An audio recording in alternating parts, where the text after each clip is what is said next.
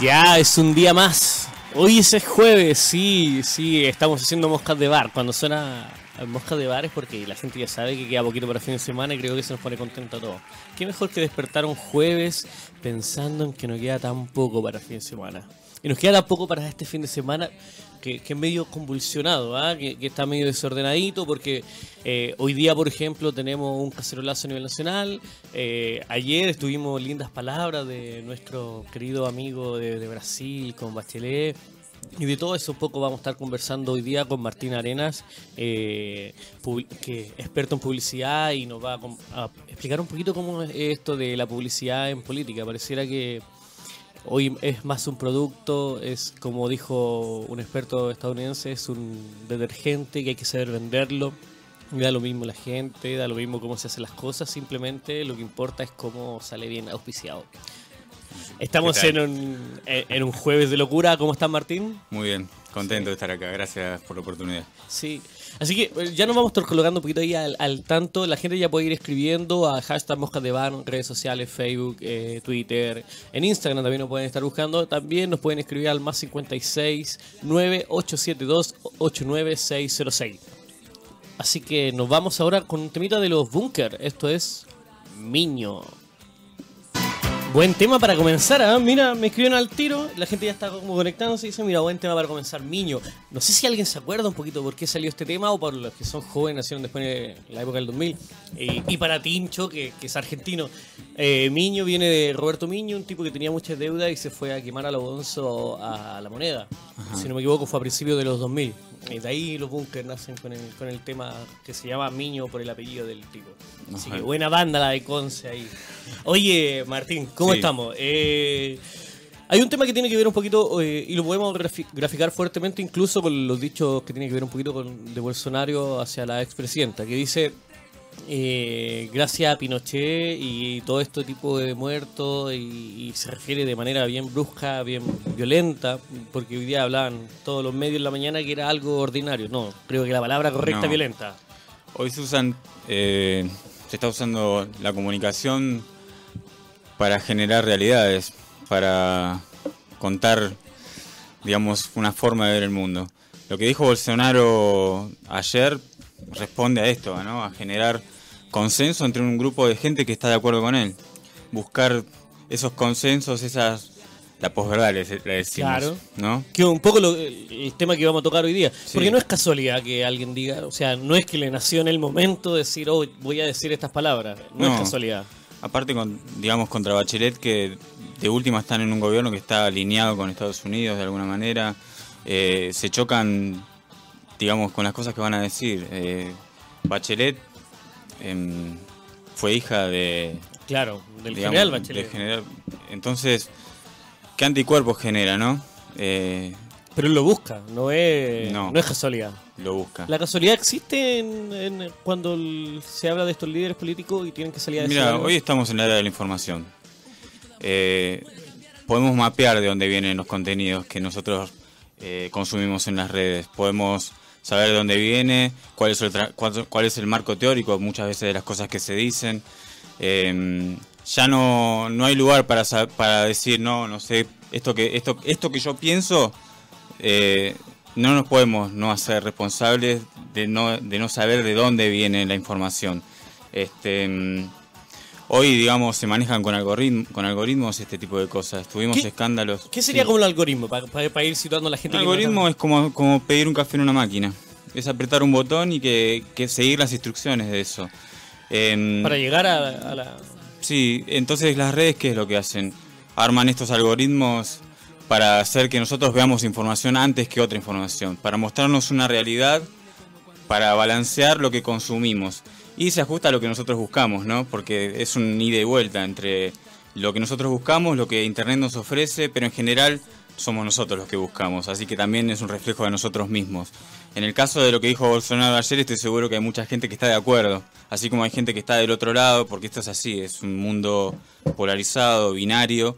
Eh, esto genera anticuerpos del otro lado, es una especie de simetría, que esto es lo que nos muestra la era de la información que hay dos lados de contar la verdad y que está esto que se llama information bias, que sería una especie de... es el bias del... o sea, una información sesgada. Todos tenemos una información sesgada. Internet se está haciendo cargo de que nosotros entendamos que no vemos toda la realidad.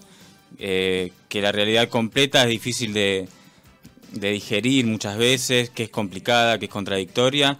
Y tenemos el mapa hoy. Hoy podemos ver de dónde vienen todas las corrientes de pensamiento.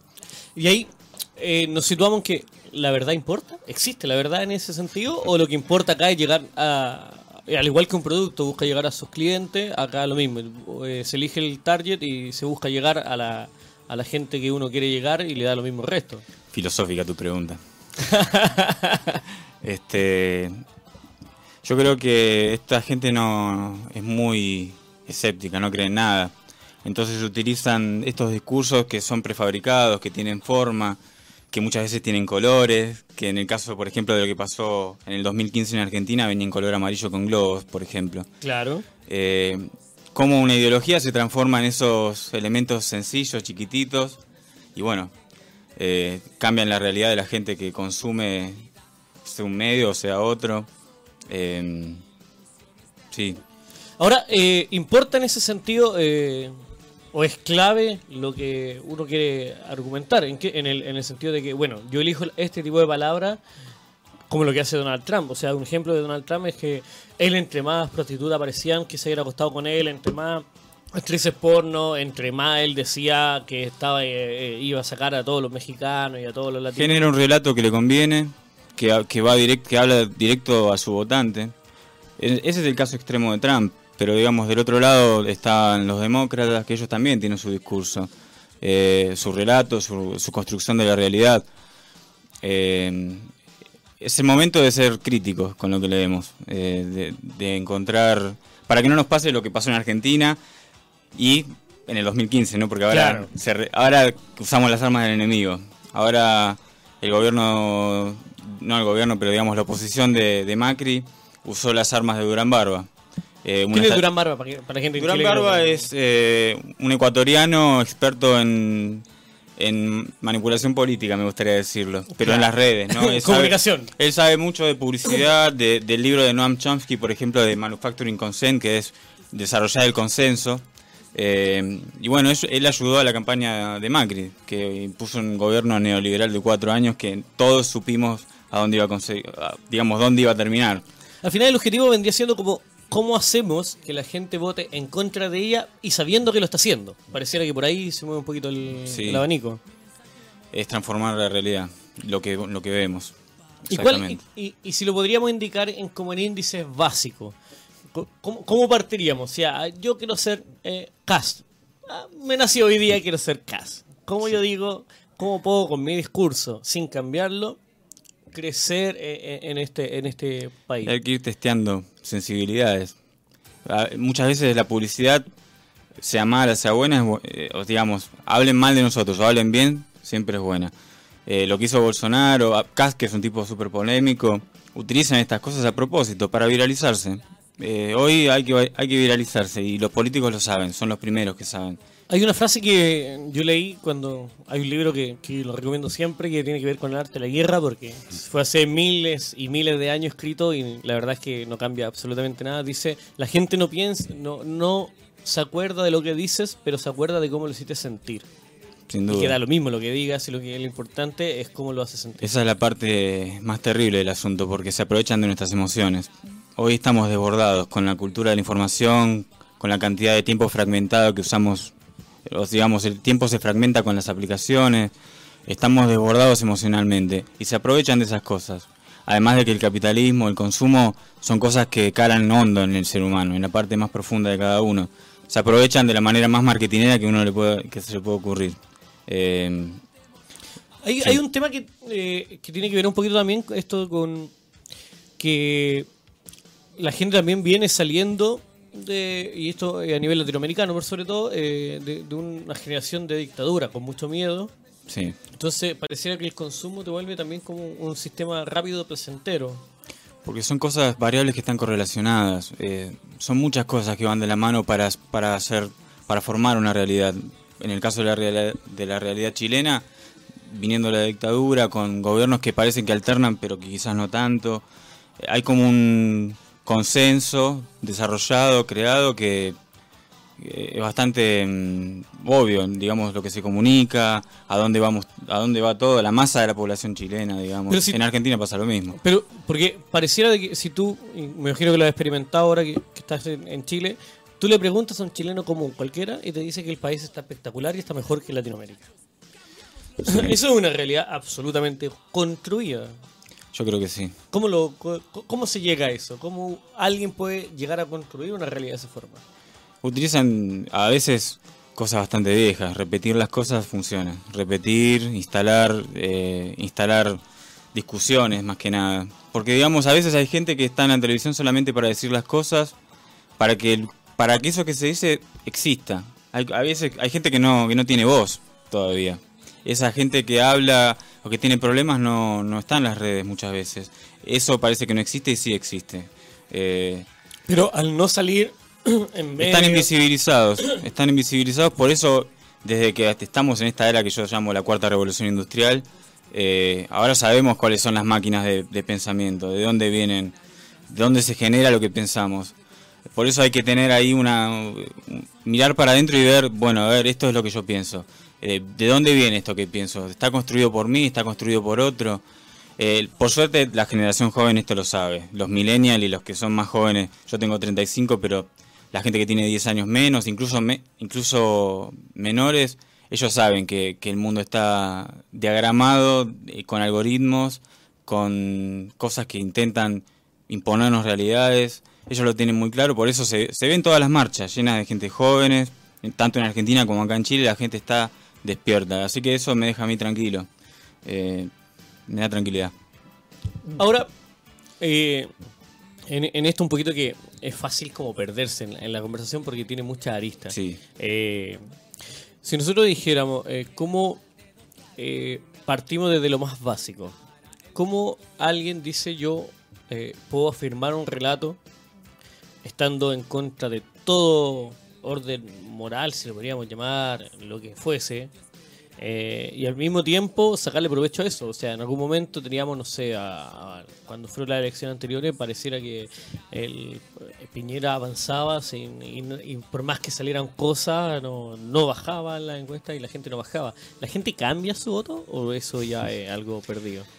Eh, está muy numérico el asunto en ese aspecto. Hoy, con esta polarización, los votos van en, eh, son mitad y mitad muchas veces y, se define por los indecisos. Eh, muchas veces sí, son esos indecisos son los que cambian y van virando el paisaje político. Eh, en Chile vira un poquito menos, pero en definitiva son los que hacen la diferencia. ¿Cómo hace Piñera para decir lo que dice y, ganar? Eso es, eso es un misterio igual, de todas formas. La verdad que es... Eh, quizás cala, cala en la gente. Hay una parte del éxito de Piñera que, la gente que responde a esto que te digo de las cosas correlacionadas, al éxito del capitalismo, a salvarse uno solo, ese tipo de cosas. Pero ¿cómo llegamos a que la gente crea que una frase que se repitió en toda Latinoamérica, él es millonario, por ende no va a robar?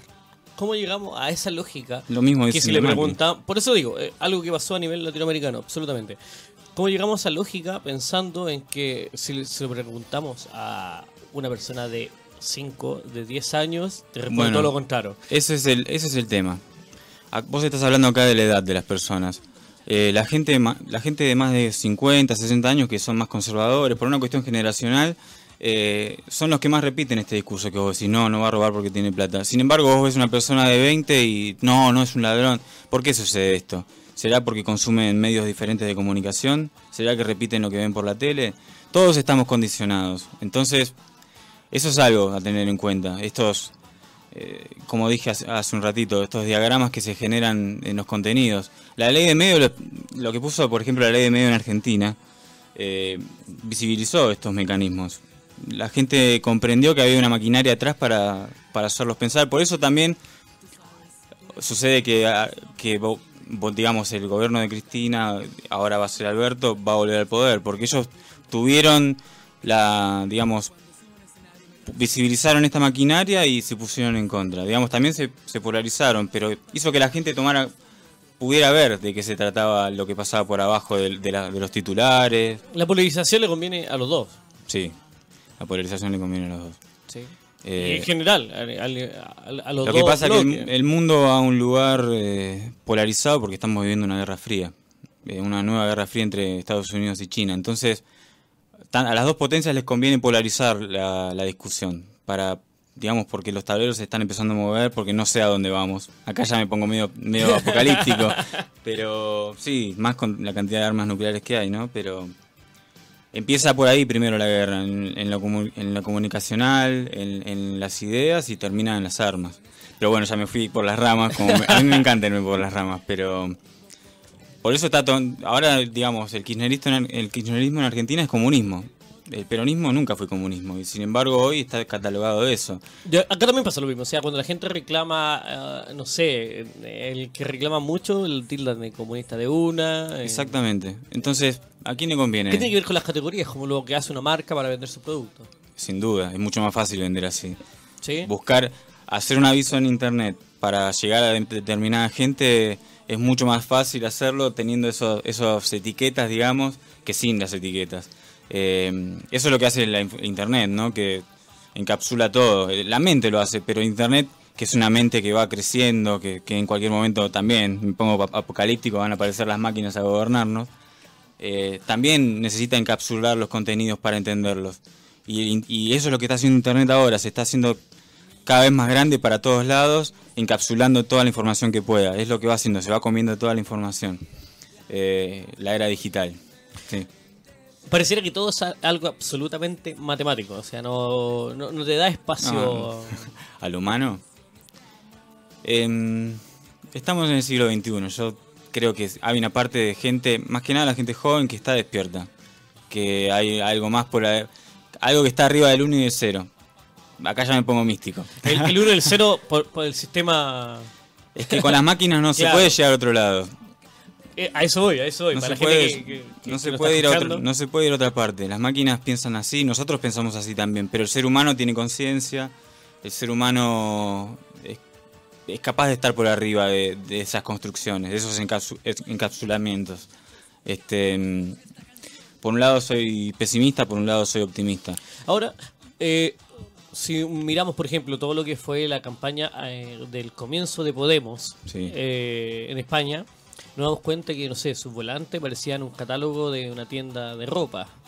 Eh, la prolijidad para hacer un video, co- como que había mucho detalle en cuanto a la forma. Y ellos también tomaron un poquito ese, ese tema de que lo importante ahora es la forma, porque el contenido sigue siendo parecido al mismo. Bueno, lo que ah, viste que vos nombraste el arte de la guerra, hay que luchar con las armas del enemigo.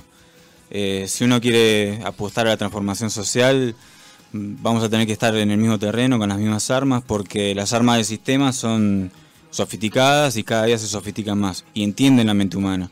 Si nosotros nos quedamos atrás y seguimos con los panfletos de antaño, Ese Vamos. ladrillo grande, el ladrillo, cuadrado. en la facultad donde yo iba, en, en la, en la facultad de arquitectura, la, el- la serigrafía de Mao Zedong, Claro.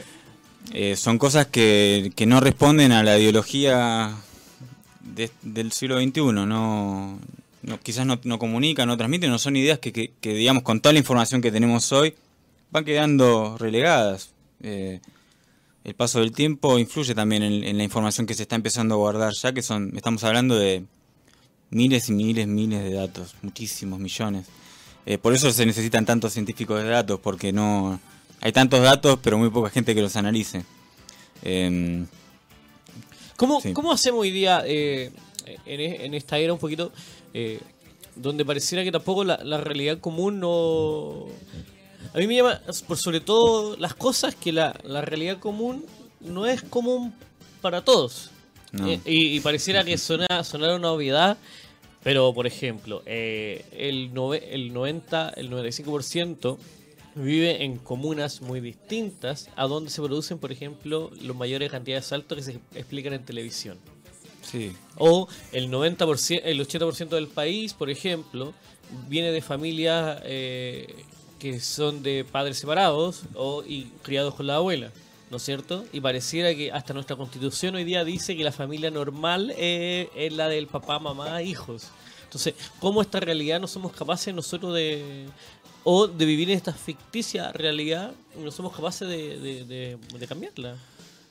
Em, ¿Cómo, cómo alguien hace de- para que esta realidad ideal siga siendo la re- realidad ideal que creen ellos, para ellos? Hay algo que me gusta mucho, y acá me voy a poner un poco técnico, que son los diagramas de Voronoi. Que explican esto, explican de una manera euclidiana, que es la, la distancia matemática entre las cosas, eh, los puntos del medio de algo. Eh, ¿qué, qué quiero decir con esto? Que el entorno es muy importante, que los entornos se generan, que la familia tradicional chilena de la que vos hablás eh, no es algo de la nada, es algo que se construyó con todo lo que tiene alrededor. Que, que esa familia, de nuevo, de la que vos hablás, se explica con los puntos de aledaños. Esto, es lo que son los diagramas de Voronoi, que se usa mucho en algoritmos de Nearest Neighbor, que son vecinos más cercanos. Eh, ¿Cómo explicar a la gente? Veamos qué tiene alrededor. Otra de las cosas que nosotros hablamos siempre es el tema del valor del, del metro cuadrado en Chile o en Argentina, que son predictores de, vo- de- de- de votación. De qué- ¿A quién va a votar la gente que vive en, este, en determinado lugar? El predictor más grande es el precio del suelo donde vive. Eso también nos hace a nosotros preguntarnos a nosotros mismos ¿cuán- cuánto sale el precio del metro cuadrado del lugar donde yo vivo. ¿Cómo pienso en, relación a eso que, que dices es- esos estudios?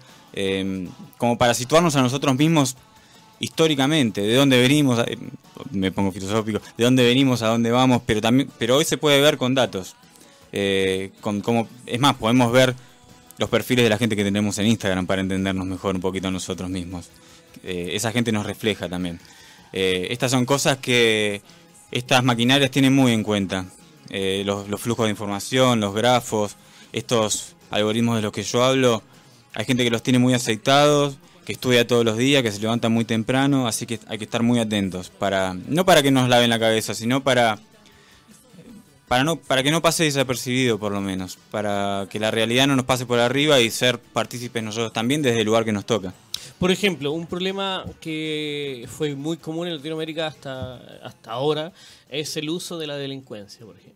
Cuando todos los indicadores por, en Latinoamérica eh, daban de que del 2005 al 2012 la delincuencia bajó notablemente en Latinoamérica, pareciera que los medios la, re- la replicaron cinco veces más.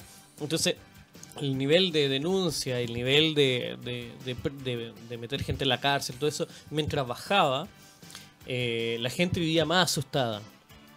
Sí. Entonces la gente sigue creyendo, eh, hasta, hasta no mucho, que la delincuencia es eh, eh, algo que se escapó de las manos, que es una locura, pero pareciera que... el- Ahí, ahí también hay algo que tiene que ver. Es el relato, es una forma de contar la realidad, otra otra forma más.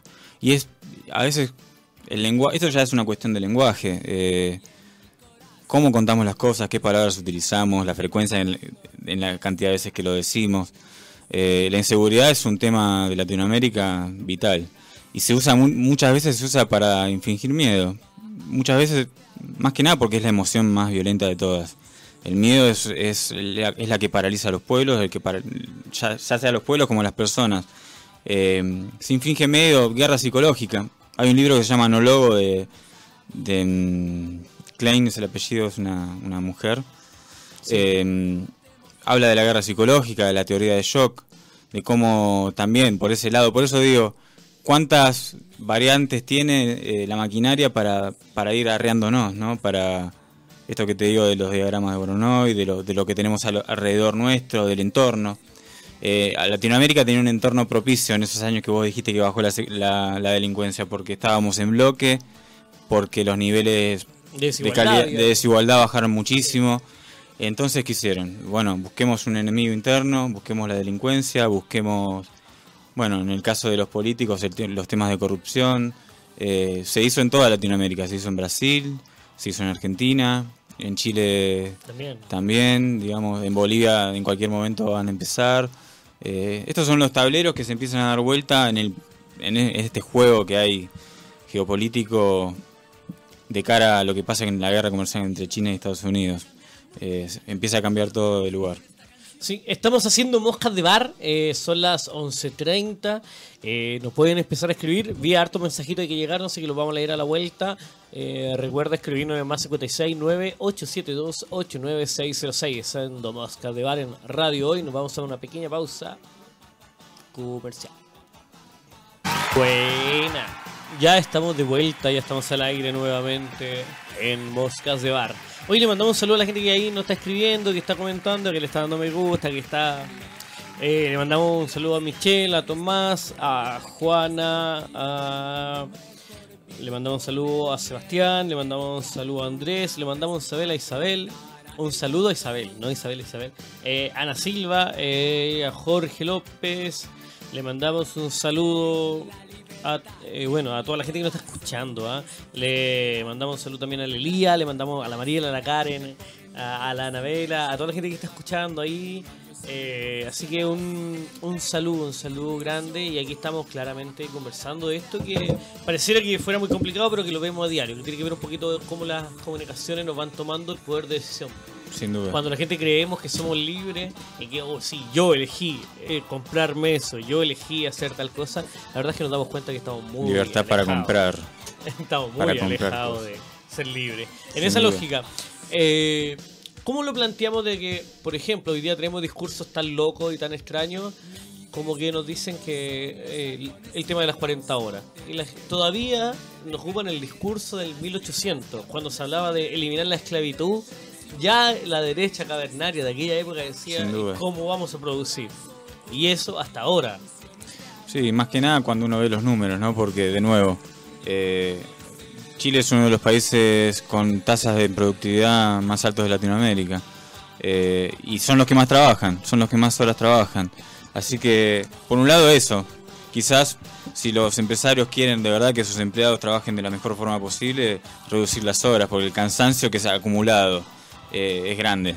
Se nota en la gente. Ahora que yo soy un trabajador chileno, uno más, eh, también, también lo he notado. Se trabaja mucho. Eh, por otro lado, tenemos el discurso de los que están en contra, ¿no? De, los que dicen que, no, que se va a bajar aún más la productividad, que va a afectar en, muchísimo en las empresas, en, en los resultados anuales, digamos. O sea, les da mucho miedo qué puede llegar a pasar con una economía tan, digamos, que va en una línea como la chilena, que siempre va al mismo lado. Eh, hay muchas interrogantes que se abren al respecto. Eh, después están los que dicen que, claro, que es una ley que se impulsa para bajar el sueldo a los trabajadores. Así que mira todas las aristas que tiene el asunto. Pero mira, el 1% del país gana 10 veces lo que gana todo el otro 99%. Ese 1% es el que está preocupado de que baje la hora. ¿Cómo hacen para capturar a un grupo de gente que no va, no va, no, va a ganar más plata? Porque baje, aumente o desaumente la hora no va a crecer más, porque acá hay, un mito chileno que es bien chistoso que tiene que ver con eso. Tienes que colocarte la camiseta del trabajo, porque es importante. Cuando lo, si la empresa quiebra, a lo más, uno va y se cambia de trabajo si la plata no es tuya. Eh, pero no, no han colocado ese miedo enorme que tiene que ver un poquito con esto. Eh, también es una instalación que tiene que ver incluso cómo votamos. O sea, si nos damos cuenta, el tiempo mejor era más empleo y lo que vemos justamente en estos dos años menos empleo. De hecho, está bajando el empleo, ahora eh, bajó la tasa de crecimiento, lo que, se está, lo que está estipulado ahora es más baja. El mundo todo va a una tasa de crecimiento más baja. Y en Chile también se trata, yo no sé si, si el objetivo es enfriar la economía, si el objetivo es como vos decís, eh, que la productividad, digamos, que el, que el sector del 1%, digamos, que está en contra de esta, de esta ley, mantenga, mantenga esta, esta mentalidad cavernaria que, a la que vos te referís, ¿no? que viene de hace muchísimo tiempo. Pero ¿cómo lo instala? ¿Cómo comunicacionalmente se puede instalar eso? Si, si yo, eh, de acuerdo a lo, que tú trabajas, yo te dijera, te quiero contratar, ¿cuáles serían los primeros dos pasos? Vamos a romper un poquito lo que lo que Martín cobra millones, pero... no, ¿Cómo se empieza? Primero haciendo un análisis de mercado. Hay que ver quién es, quién es el, receptor de ese mensaje. Esa es la primera parte de, un sistema de comunicación que es súper simple, digamos. El, emisor, el receptor. Hay, hay, hay concordancia entre esas dos formas de ver el mundo, hay ruidos de emisión en el medio. Primero hay que hacer un análisis de mercado.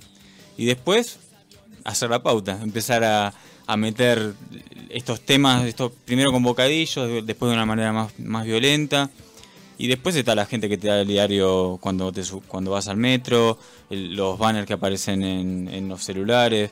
Hay miles de formas de entrar, de, enviar comunicación y bajada de línea, ya desde el 1% que decís vos y desde lugares más autogestionados por ahí. eh, que lo hacen más a pulmón porque, digamos, la pauta se paga con plata. Para aparecer en los medios hay que hay que tener plata. Hay que pagar. Hay que pagar. No es casual. Y la gente que tiene más plata casualmente es la que más plata pone en estos asuntos. Eh, dicen que, acá ya me voy a poner, eh, dicen que la, la, forma de ver el mundo dominante es la que después se arrastra, ¿no? Va de arriba hacia abajo. Eh, y se hace así, poniendo plata en los medios, manipulando las universidades, los servicios de salud, todo. O sea, no es casual tampoco que en un sistema como el chileno, por ejemplo, tengamos que políticos que quieran ser dueños de universidades. No, por supuesto. Eh, hay que se va el, se, se, fagocitan, van metiéndose donde pueden porque digamos, ¿cómo hacen para sustentar ese poder a lo largo del tiempo? De la, de la manera más eh, en las ideas posible, porque primero es una idea. Eh, este es un mundo hace mucho tiempo que el ser humano trabaja con una realidad construida que es colectiva que tiene más fuerza que, que el pensamiento individual. Entonces, esas son las cosas que se van manejando para construir esta hegemonía de, este, de la gente del, del 1%. ¿Y cómo, por ejemplo, en Argentina llega un tipo a ganar con globos? ¿Cómo lo explicamos eso? En un país que es mucho más politizado en general que el, nuestro, que tiene que ver con que la gente allá así habla de política, no, no hay un temor de, por medio. Sea, los, los canales de televisión están todo el día hablando de política, literalmente. Vos fíjate, voy a hacer un paralelismo de nuevo hablando de la cuestión emocional.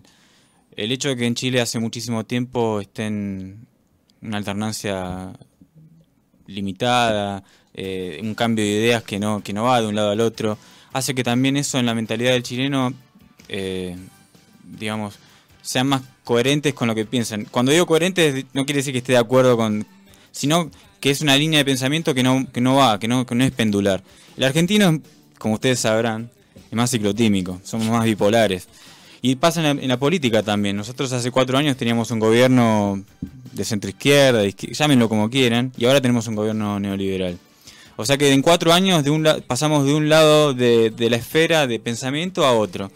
Em, vos fijate cómo eso asemella en las dos realidades y en Argentina pasó eso. Pero ¿cómo alguien puede salir sin tener un programa? Se aprovechan de esa bipolaridad. Yo creo que de la, de la, cuestión emocional. Eh, hago hincapié en esto porque la publicidad maneja eso, maneja emociones. Siempre está hablando de, cómo se siente el ser humano, más allá de los algoritmos y de los mecanismos que hay por arriba que son más técnicos. En el fondo siempre la idea es meterse en la cabeza de las personas. El voto no es racional. Nada es racional, te diría. Ninguna eh, decisión es racional. No, quizás en, lo colectivo parecen racionales las decisiones. Eh, cuando uno empieza a tomar conciencia del lugar que ocupa, ahí se da cuenta que, quizás no es uno solo el que elige las cosas. Em, en Argentina pasó eso, hubo una, una sociedad desencantada que consumió estos, digamos, mecanismos de, derecha, de todo, para llegar al poder y lo consiguieron con los globos amarillos. Imagínate, ya ganaron con globo, acá nosotros tenemos gente que vota por juego inflable. Sí, y los que votan. claro, la gente va y vota porque le colocaron un juego inflable en la plaza juegos inflables, hay la familiar, miles de ejemplos. Claro. Entonces pareciera que eh, es más un canje, como que tampoco hay una valorización por la expresión que tiene el ser, el ser humano. Sí, no es una política, es una, una política de mercado. En Argentina la están tratando de instalar.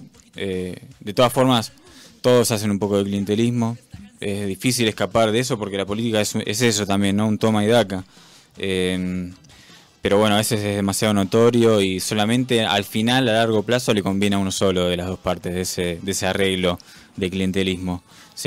casi siempre la gente que tiene más poder. Em, sí, ¿Cómo?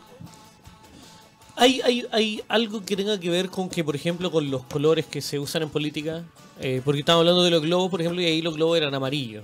Eh, si nos damos cuenta, por ejemplo, acá a la derecha, las dos veces que ha ganado una elección, lo ocupa, por ejemplo, la estrella con colores de la patria. Bueno, hay una psicología del color. El color representa, como, representa diferentes emociones y además la gente asocia marcas, porque esto es así, esto es marketing, el PRO, o, como vos decís, la derecha acá en Chile, o otros partidos, se transforman en una marca en definitiva. Una marca que tiene diferentes eslogans, diferentes candidatos que también forman parte de eso, que son como modelos, se hace un casting, Eh, todo está transformado en eso. Nosotros mismos con nuestras redes sociales nos vendemos un poco. Eh, estamos todos transformados en un producto. Se llama, es la relación espejo que tenemos con lo que está en la góndola. Y pasa en la política también. En la vida pasa, entonces. Pasa en todos lados, Instagram, sí. por ejemplo, vendría siendo una góndola. de- Sí, sí. Pero bueno, esa, por eso te digo, por eso hablo del contexto. Eh, nos transforma en eso, en ser mercaderes, nos obliga a ser mercaderes de nosotros mismos, a explotarnos a nosotros mismos. Eh, se utilizan todas estas cosas para cooptarnos a vendernos. Entonces, eh, eh, eh, hay una lógica con eso. ¿ah? Si uno lo mira, y a lo mejor la gente que nos está escuchando también puede hacer el mismo ejercicio, si uno mira, por ejemplo, los bloques, no sé, de izquierda, derecho, frente amplio, eh, izquierda no sé qué, ABC, lo que sea, todos tienen un, más o menos un prototipo de cómo se Y viste. hay un prototipo. Eh, o sea, también responden a una marca, aunque no quieran. A una Ojalá a- fuese de otra manera. Pero hay, hay algo que tiene que ver con la identificación de las personas con lo que con un aviso publicitario, por ejemplo. Eh, hay una parte que tiene que ver con verse reflejado, ver a un, digamos, los que votaron, por ejemplo, a Axel Kicillof en Argentina, que es un tipo joven, rubio, de cuarenta y pico de años. Eh, eh, ojo, ojo, acá no se dice esa palabra. A la... perdón. 40 y tanto. cuarenta y tanto de años. Este, perdón. Este, mm, lo votaron porque se vieron identificados de alguna manera, eh, más allá de, de los colores, de la tipografía que también incluye. O sea, hubo una, una campaña muy parecida a, a llevar un concierto de, de los Rolling Stone. a- me refiero al contexto. O sea, era como un rockstar. eh, supuestamente era muy lindo. Pero lo eh, mismo pasa con Piñera. Yo estoy seguro que hay gente que, que quiere tener muchísimo dinero, que, que a todos. A ver, si nosotros nos hacemos de cuenta que no nos gusta el éxito, que no nos gustan los... Ahí, ahí uno tiene que sincerarse y ver cuáles son las emociones humanas más primitivas, más básicas. Todos queremos ser exitosos, queremos que nos quieran. Entonces también hay que entender, no, no digo que hay que justificarlo, pero hay que entender al otro votante, en principio para generar mayorías, ¿no? Para, para comunicarse con el otro, para destruir este esta polarización que hay, que hay que destruirla, me parece. Eh, porque, digamos, me parece que le conviene a los políticos, pero a la gente no le conviene demasiado, Claro. porque queda, viste, en el medio, no tienen voz. Eh, sí, creo que... El, el- el sinceramiento con uno mismo. Claro, yo Sí. también creo lo- algo parecido, de que eh, Piñera era un reflejo de lo que la Hay un reflejo en una parte de la sociedad chilena. Claro, o sea, el tipo que, que no pudo ser futbolista porque su idea era ser futbolista para ser millonario, eh, iban quedando poquitos poquitos lugares del, para escoger en el abanico de cómo llegar a eso. Sí, a Bachelet le pasa lo mismo. Ella también tiene su, su núcleo de votantes que, que se verán reflejados. Primero porque por ser mujer eso ya en el mundo en que vivimos es, es una cuestión importantísima. Eh, si ustedes piensan que en Estados Unidos todavía no hubo una mujer presidenta, eh, es importante que haya una mujer en, en el poder. Y seguramente muchas mujeres la votaron por... O sea, a ver, alguno pensará que es un simplismo, pero es esto que yo te digo de, de verse reflejado. ¿Y cómo hacemos para no creernos nosotros los argumentos? A ver, hubo hace un tiempo una foto de Bachelet comprando en el supermercado verdura. Sí. En Argentina, Macri tomando la micro. ¿En serio tenemos que creer que es verdad? ¿En serio Bachelet no tiene a nadie que pueda ir a hacer las compras, que tiene que ir a hacerlo ellos? ¿O también es un método de, de, de- publicidad en todo esto? Sí, por un lado está lo que nos quieren contar y por otro lado está lo que nos contamos a nosotros mismos. Eh, podemos elegir no creer nada o podemos elegir creerlo todo. La posverdad es eso. Eh, no sabemos la verdad. Eh, o la verdad est- está ahí, pero no tiene tantas formas y tantas aristas que no le podemos poner un nombre solo. Eh, creer o no, no sé. Eso depende. Seguramente va a depender, como dije antes, de cuánto sale el metro cuadrado donde vivimos. Ahí vamos, seguramente ahí ese va a ser el factor definitorio de si queremos o no. Eh, quizás soy demasiado racional, pero está bueno hacer el análisis, a ver de dónde venimos. Eh, ¿Qué tiene que ver con eso tan básico? ah? Uno lo puede hacer en una página por internet. Sí, porque digamos en Argentina se jugó mucho con eso, eh, en el caso de las votaciones anteriores. Eh, la gente se olvidó de dónde venía, me parece. Eh, perdió el, el rumbo de su propia vida, de la vida de sus familiares. Eh, que es algo que no debería pasar, la conciencia histórica. Eh, eso tendría que estar. ¿Cómo a la gente se le hace común, por ejemplo, que vaya alguien a multar a la gente que vive en la calle y no esté preocupado de la inmobiliaria? Eso es una repetición. Eso yo creo que son, son eh, argumentos que se repiten y se instalan. Porque en los sectores muy pudientes de la sociedad es algo... Yo trabajo, yo, yo me compro mis cosas, em, esto me lo gané, digamos. Esa, claro, esa es clásica. Esa es la clásica. Entonces, claro, de repente en ese, en ese ideario, en esa nube, eh, en la ciencia de datos hay algo que se usa mucho que son las nubes de pensamiento, que son nubes que de cosas que están todas relacionadas. Dentro de esa nube de pensamiento está lo que vos decís. Eh, démosle a, a, la gente que esté en la calle, saquémoslo de acá. Eh, son flojos porque quieren. Sí, hay que romper esas nubes, hay que hacer una grieta para que pase la luz de un lado al otro. ¿Y cómo se instaló eso? ¿Cómo, crees tú que se fue instalando eso? Esas son construcciones de, años que se refuerzan todos los días, en los diarios, en las redes sociales. En el caso, muchas veces en el caso de la gente más grande, porque como te dije, tiene que ver con algunos rangos etarios, eh, es un boca a boca. Son nuestros padres. En mi caso, muchos de mis familiares son, son peronistas y también influye. Nosotros somos parte, como te decía, somos, estamos en un entorno y nos modificamos en, en base a él si yo o si alguien que nos está escuchando sí. eh, quiere ser candidato, ¿qué le recomendamos? ¿Que haga trabajo territorial con la gente todos los días o vaya a contratar una agencia de publicidad? ¿O qué es lo que se está dando en el actual? Porque es necesario un poco de las dos cosas. Pero está comprobado que uno, si quiere, sin tener ningún trabajo en la calle, puede, puede ganar. Eh, porque en definitiva también uno aparece en, aparece en el celular, aprende, agarra el celular y de repente aparece la cara de una persona. Y esa persona por ahí no trabajó de ninguna manera en la calle. No, no sabe lo que sucede con la gente, no está vinculado en lo social. Uno puede tener y, abordar la política como quiera. Eh, ojalá que la política aborde siempre desde el lado de la gente creando... Claro, o sea, acá no estamos hablando de lo que uno quisiera, ¿eh? el contexto lamentable que tenemos. Y primero que la gente tiene que estar vinculada a la política, quiere estar... Porque forma parte, todo, todo es político, como se dice por ahí. Claro, ¿Mm? lo personal. Entonces, vincularse... Eh, porque cuando uno se vincula a la política se está vinculando con otras personas y es lindo estar vinculado con otras personas, no estar encerrado en la casa mirando Netflix, eh, digamos aislado, que es lo que lo que quiere este es un sistema individualista que nos aísla a propósito, porque es lo que le conviene, es como funciona. ¿no es, Y lo dice alguien que trabajó en Netflix. Ah, sí, claro. Bueno, pero... Sí, pero eh, es verdad eso. Sí, digamos... Hay, hay, una... Hay una situación que tiene que ver con, esto, con, cómo nos vamos estructurando socialmente eh, para, compartir y para, y para... Porque al final lo que uno busca es trascender en la vida. Es, que está clarísimo. La, gente por ahí no, no, tiene noción de eso, pero lo que siempre busca la gente es como... Hoy más que nunca está claro que somos parte de una red, que ya no somos más un ser aislado de todo. Estamos en una red que es totalmente cambiante, que cambia segundo a segundo. ¿Y qué importa? ¿Publico lo que quiero hacer o hago para publicar? Antes, antes, la vida de nuestros padres era trabajo para vivir o vivo para trabajar. Mm. Hoy día pareciera que e, esta ecuación se nos cambia. Y como viene el mundo, si queda, hay, que ver si queda algún trabajo disponible, porque las máquinas nos van a reemplazar a todos. Pero